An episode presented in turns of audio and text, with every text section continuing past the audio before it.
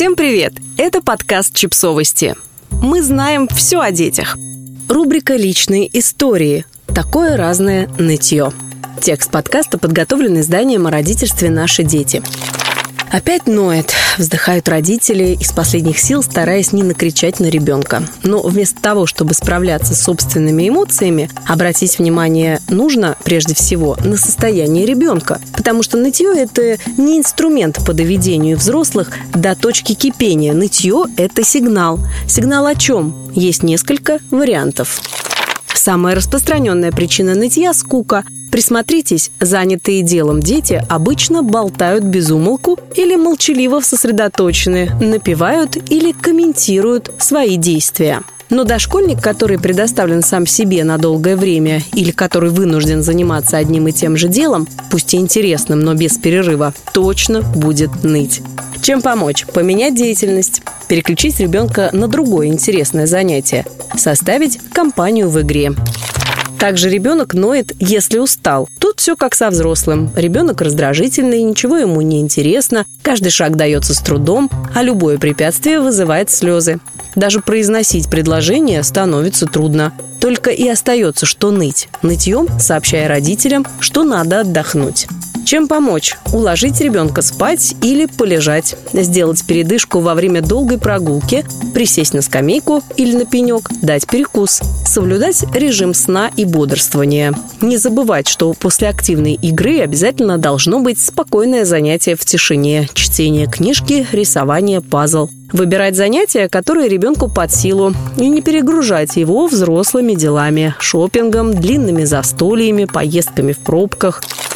Нытье – это еще и способ привлечь внимание, причем чем больше и громче ребенок ноет, тем быстрее взрослые бросят свои дела, чтобы нытье прекратилось. Чем помочь? Проводить с ребенком больше времени, стараться находиться в поле зрения ребенка, привлекать его к домашним делам. А работая за компьютером, усаживать ребенка рядом с раскраской или конструктором. Так он не будет чувствовать себя одиноко.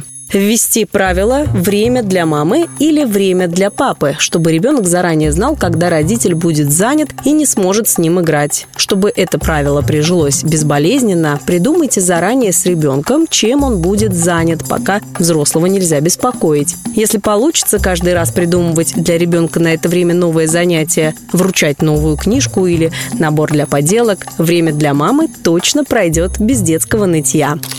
Нытье – один из симптомов стресса. Причем, чем дольше ребенок находится в некомфортной обстановке, тем быстрее он перестает на нее реагировать резко и, привыкая, ноет, как жалуются родители, с утра до вечера без повода.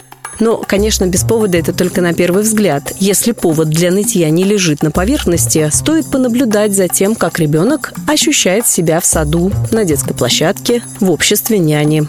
Чем помочь? Быть внимательным к чувствам и переживаниям ребенка, прислушиваться к историям, которые он рассказывает, наблюдать за его реакцией на взрослых, с которыми ребенок помимо родителей проводит время. Ссоры родителей и другие семейные конфликты, которые могут впечатлить или напугать ребенка, должны происходить без его участия.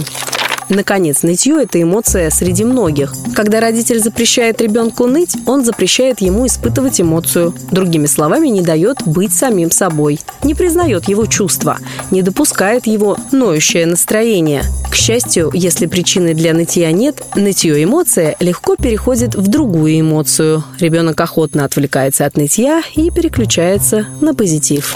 Подписывайтесь на подкаст, ставьте лайки и оставляйте комментарии. Ссылки на источники в описании к подкасту. До встречи!